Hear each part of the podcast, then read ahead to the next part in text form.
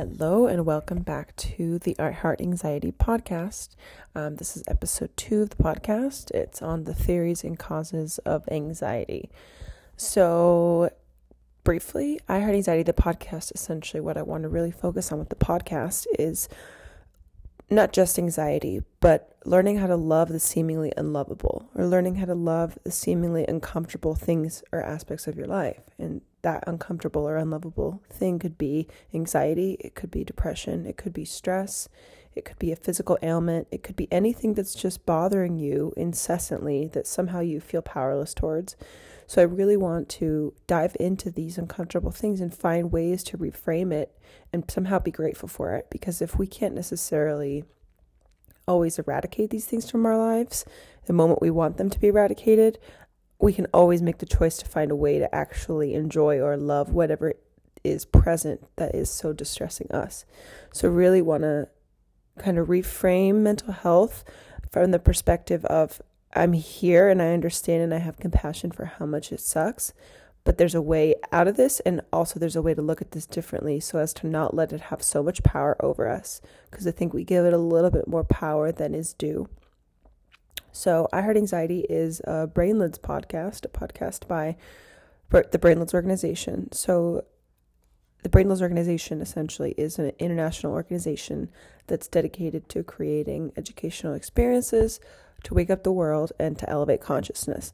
So, I, for some reason, in the last episode, I caught myself when I said Brainlids is an international organization, the first thing my anxious brain thought of for some reason was that because I was like, it's international because I've been to Mexico.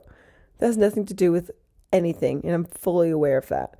The reason that it's international, one of two reasons, is because A, I hope that one day, of course, it will be an international organization creating different educational experiences all over the world to help elevate consciousness. But most importantly, Brainlids was born in Barcelona. It's when the idea came to me. It's when the organization was created. It's where I first did all the podcasts and all that good stuff. So it technically, for sure, is a Spanish organization, which, you know, so, somewhat. Anyways, so before we dive into into today's episode, which is on the theories and different causes or speculating spe- speculative causes of anxiety, I want to do a couple updates. So first being a community update, and second being my own personal update. So, in terms of a community update, I really want to face this issue and nip it in the butt before it comes up again or before I continue to feel uncomfortable about it because this podcast is about facing the uncomfortable, not avoiding it, not being inauthentic, and finding ways to love what makes you uncomfortable. So, a quick community update. So, an old friend reached out to me last night after having listened to the first I Heart Anxiety podcast, which I much appreciate and um, mentioned his sentiments about how sometimes when I cuss or I swear in my podcast, in the way that I speak, it can come off as not composed and not wise and unprofessional, especially if I'm attempting to build, you know, an organization that's international, that's well respected. And I extremely, very much appreciate somebody caring enough to tell me that kind of thing, you know, to be concerned about my image, be concerned about the image of Brainlids, to ensure that it's not somehow tarnished by a mere lack of correct word choice. But that being said, at this moment in my life, and this could change, but this is the truth as I know it today, I want brainlids to be very much of a slightly rebellious and eclectic and unique organization. I very much want it to be one that educates and that has useful things to say, useful things to apply, and useful things to exemplify so as to help wake everyone up and elevate our consciousness. But in order for us to do that, in order for the organization of Brainlids to do that, I'm not going to attempt to live some professional expectation, some corporate expectation of how I should or shouldn't speak.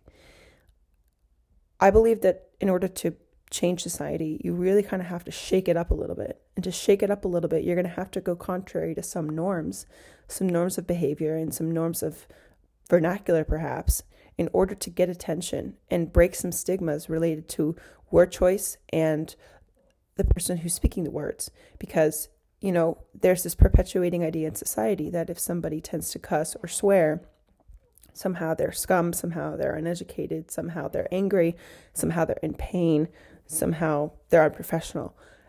And while this can definitely be true, as with anything, it is not always the case. And now I could be totally disillusioned and I could have cussing in my vocabulary because I have subconscious pain or anger that it really helps me to, you know, dissolve or put out, put out that energy. But even if that's the truth, for me, it's the truth as I know it today. So if, an, if a cuss word or a swear word is going to naturally come out of my language to emphasize a point or to help me feel some anger or some pain that's arising from within me, I'm going to let that happen right now. And I'm not going to necessarily worry or focus too much on the professional, you know, perception of organization because I don't think that it's going to tarnish what the organization actually stands for and the utility and the power that this organization is actually going to have in, in educating and exemplifying and engaging our world to really wake up and to ascend and to learn how to integrate aspects of themselves that they don't like, integrate aspects of society that you don't like, to have compassion for yourself and for others, and to learn how to not judge anything you know, to appreciate and understand and obviously have your viewpoints, but to not judge based on the words coming out of someone's mouth. And I understand the power of language. And maybe five years from now, I'll laugh at myself that I cussed. But for now, it's going to be part of the image that I am portraying, one that is saying, yes, I'm attempting to share some information that I've learned. I'm attempting to explore and make sense of some information that I learned related to the brain and to philosophy and to day to day life experience, while also sprinkling in some natural, organic language that breaks down these barriers between a professional and a layperson or a, uh, educated and non educated. Because I think sometimes that's bullshit. Anyways, that's the community update. But I do appreciate having friends that care enough to say something because it is a really good point. It's a good point that normally in high academia or in corporate, these type of that type of language using swear and cuss words is definitely seen as unprofessional. So it's definitely something that I'm going to continue to consider, and I do appreciate that being brought up. It's not the first time it's been brought up, but I'm definitely not going to currently at the moment stop cussing. And if it does bother you, I do understand that. But I'm not going to currently change that. Anyways, that's the community update. Now, Lydia's update for today, my own personal update for today. I want to share something funny. So I was on my, I like walking in the morning because it really helps me um, to, you know, start the day in a very healthy mindset, be around nature, have the sun hitting me, sweat a little bit, listen to really fun, like bossa nova music. It's super fun for me. But it was and I really try and be mindful on these walks. I try and pay attention to the plants and the feelings of the sun and, you know, music, dance a little bit. But today, my attention was really being pulled by a few different things. And I could feel the anxiety creeping in, and the anxiety would say something like, You got to do the second podcast. You, you got to hurry up. You got to hurry up and do the second podcast. You know, like, you got to tell everybody why Brainlids is international, not because of Mexico, but Barcelona. Like, you you you have to organize the pot. And i was just like what the hell? I don't have to do any of these things. First of all nobody is sitting on the edge of their seat awaiting a second episode. Not not saying that pit, pitifully. I'm just saying that as like the natural reality of what it is. And secondly there's no rush for anything ever in life. You don't have to rush unless someone's going to die if you don't attempt to hurry a little bit, there's absolutely no reason for you to cause yourself distress, or better said, for you to let anxious feelings cause you to stress, cause you to feel like you have to go faster and faster and hurry up. You know, I'm so sick of that, that never ending feeling of rush. There's no damn rush. There's not a rush. So I read this really hilarious book actually that I bought at Target the other day called The Little Book of Sloth Philosophy. Sloth, as in the animal that has many limbs and three fingers and is super cute and slow. And it was quite actually incredible. The whole emphasis was on leading a slow life, and the method of the sloth was slow. S standing for sleep in, L standing for leave your phone at home, O standing for opt out of things that you don't want to do, and W standing for what's the rush. So this entire philosophy, which it's super cheap and super cute if you want to go pick it up at Target, the little book of sloth philosophy, it emphasizes sleeping more and like sleeping in and not such a grind and grit and grudge that our society is obsessed with obsessed with that I'll talk a little bit later.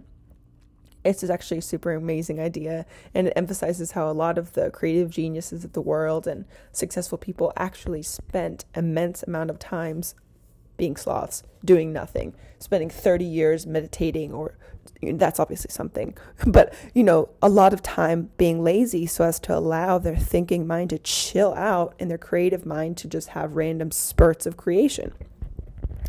So I'm really trying to emphasize the sloth philosophy lately. It's been quite fun. All right. So that's my current update. Now, into the episode. So I'm just going to talk quickly because I never want these episodes to be super long. I want them to kind of fall somewhere between 15 to 20 minutes, you know, give or take five minutes. Um, 10, I'm going to talk quickly about 10 different theories or speculative causes of why anxiety arises.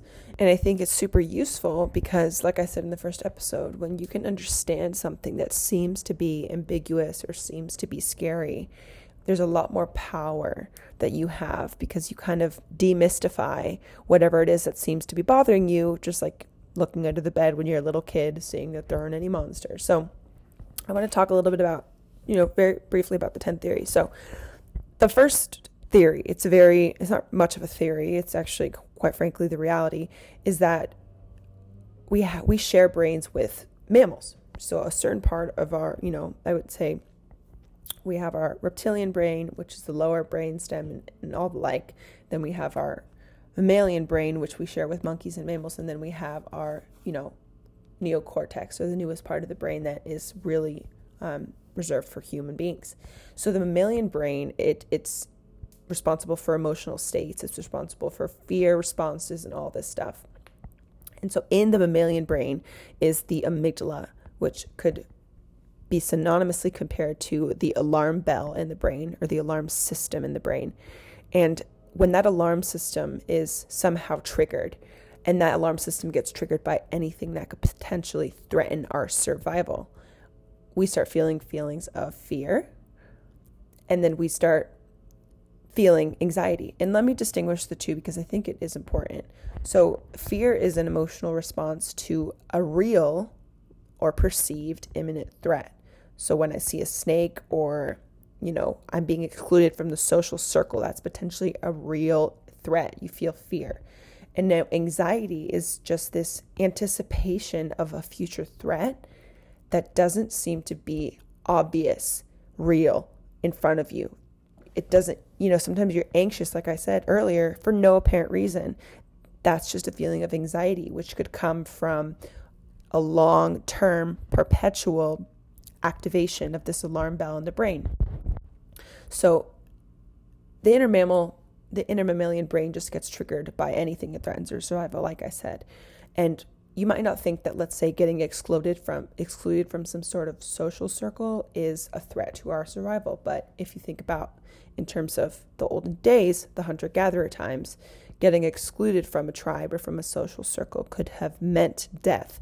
So it is a perceived threat, even if we're not consciously aware that that's why we feel so anxious when we get excluded socially or when we, you know, get dumped or when our parent rejects us. All these things that could be linked to survival subconsciously. But when these type of things happen, we get triggered um, in some way, shape, or form. It could be a variety of things. Cortisol, the stress hormone, floods our body, and therefore that causes us to feel anxiety. And all of our attention then is completely honed in to finding and searching in the environment for all the potential reasons of why we feel anxious, of what the problem is, and how we can solve it.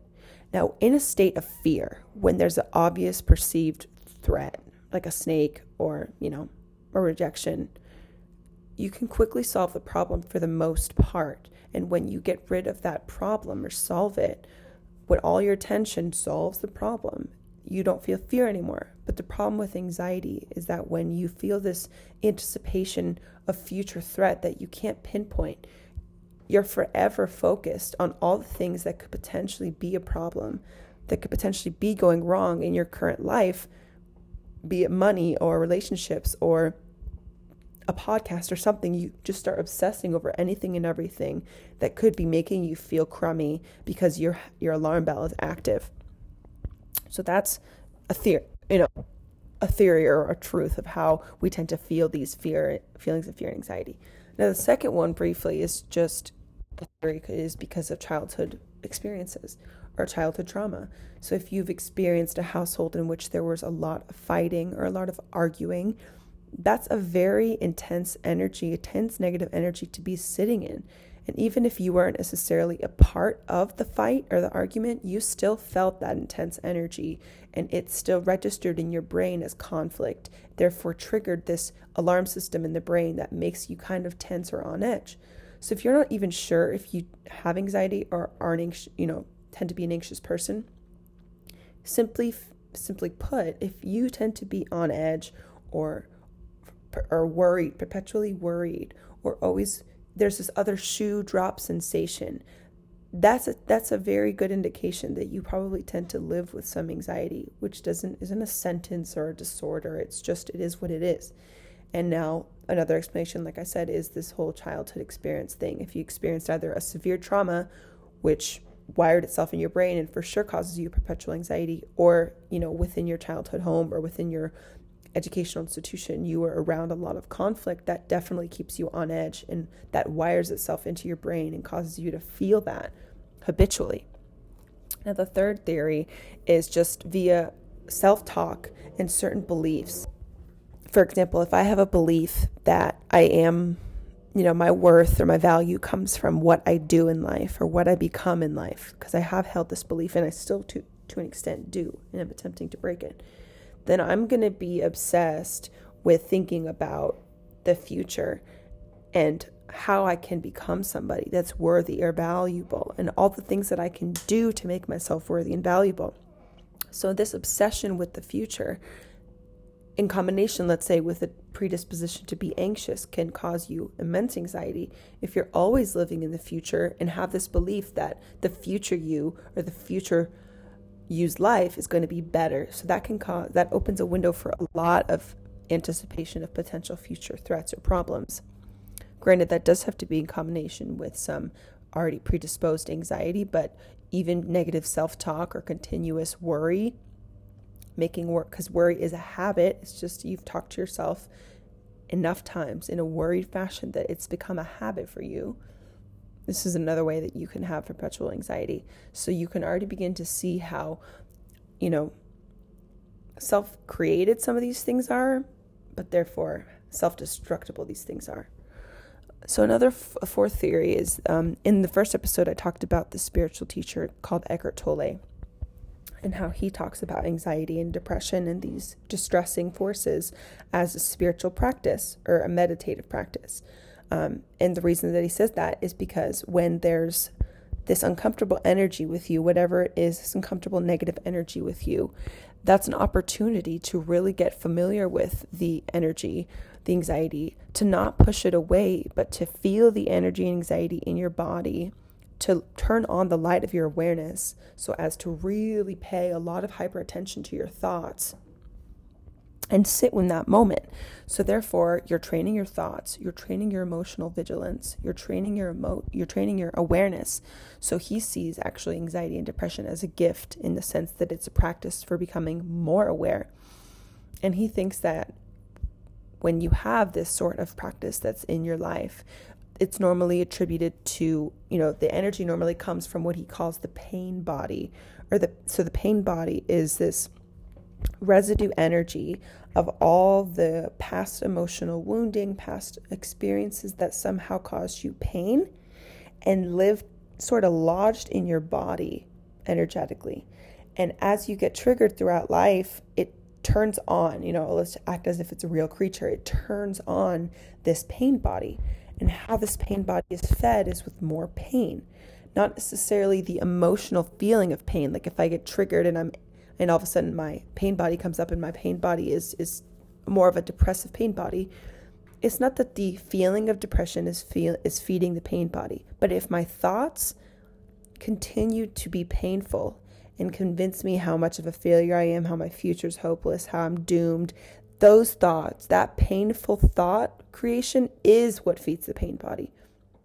So he kind of sees sometimes the creation of depression, anxiety, and these uncomfortable forces, or at least the perpetuation of them, as self created things that once looked at differently and once handled differently can actually be our pathway into high, high levels of awareness and consciousness, which is my, probably my favorite way to look at it.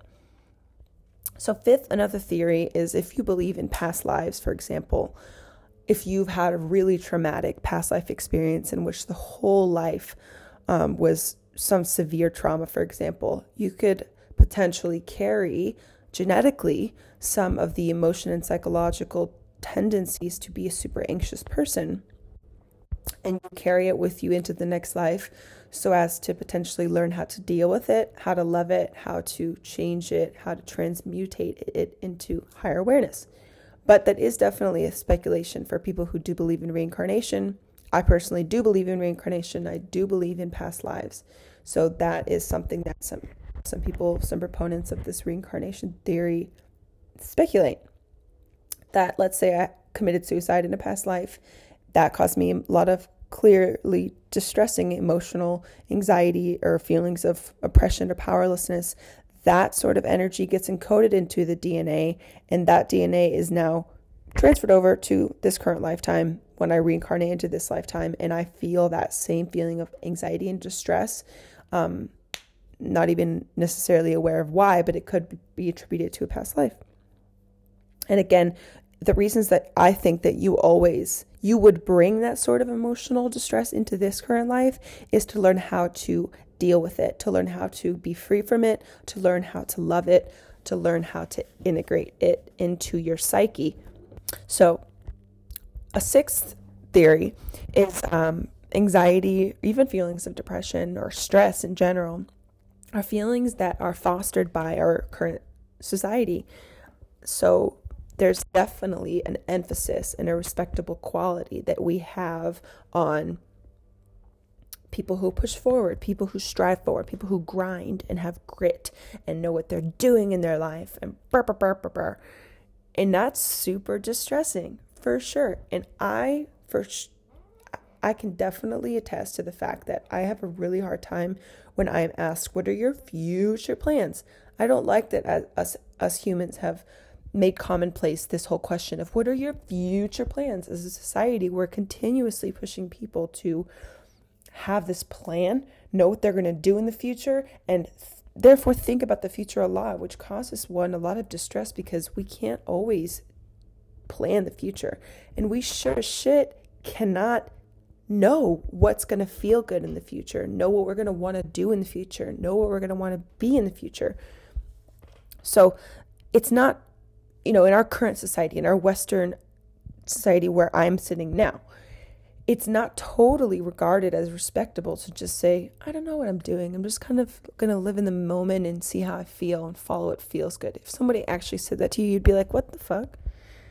Maybe you wouldn't, but that's the kind of thing that makes me more prone to anxiety and more prone to worrying about the future. And therefore, how an explanation or a theory of how the environment could be one to foster this sort of anxious feeling.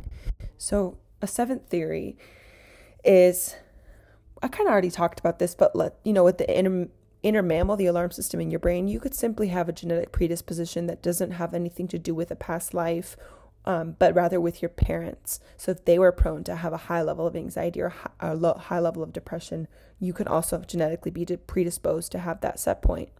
But I always like to look at it that a lot of these things happen for various specific reasons because as this whole podcast is attesting to, anxiety and depression and distressing ailments, physical ailments, are all ways to elevate your consciousness, to wake up, to practice being aware of your thoughts and your emotions so hypervigilantly to the point of conquer, so the, to the point of freedom. Um, and if you never had that experience with anxiety or if you never had that experience with fear, with stress, you wouldn't learn how to rise above it. You wouldn't learn how to wake up enough to conquer it and be free from it. Um, so, an eighth theory is uh, Soren Kierkegaard, he's an 18th century or 17th century Danish philosopher.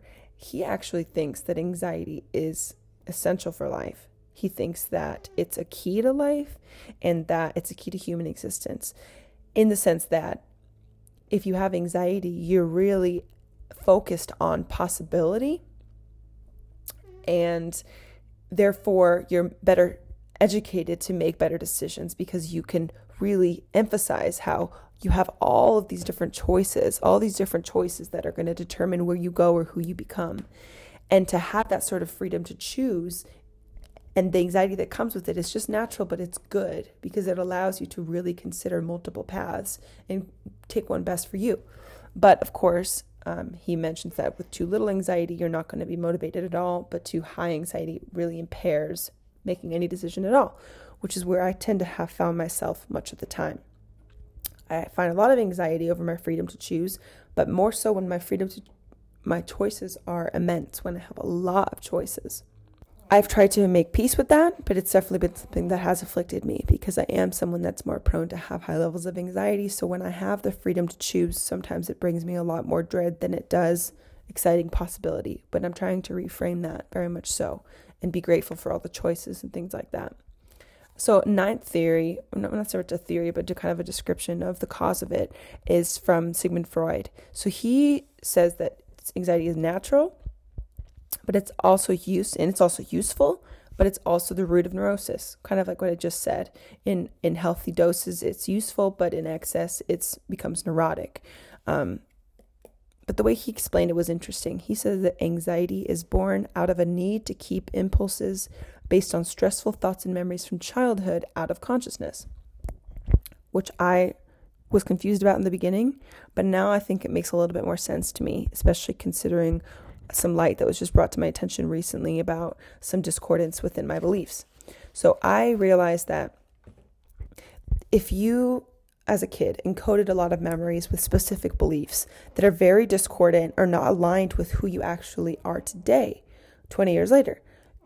You can experience a lot of anxiety from the conflict that arises within you, knowing one thing and having a certain programming of beliefs encoded in your subconscious mind from your childhood, your parents, your society, your religion, versus the person you want to be today and sometimes you're not even aware of the beliefs that are causing you that sort of anxiety, that internal conflict. And you tend to just repress it and keep those impulses quiet because you don't want to dig in there. And you don't even necessarily know that you should dig in there. But I think that's kind of where Freud's going with this. And that's come up with me a lot recently. Um, I found that I have a lot of discordant beliefs with my, you know, Catholic, Catholic Spanish upbringing versus you know, the person that I am today and how, what I want to think and how I want to believe and how I want to live. And some of them I do find aligned to some extent, but others, you know, are just completely bogus. And isn't that interesting? I was just going to say bullshit, but I said bogus because now I'm fairly self conscious about this cussing thing.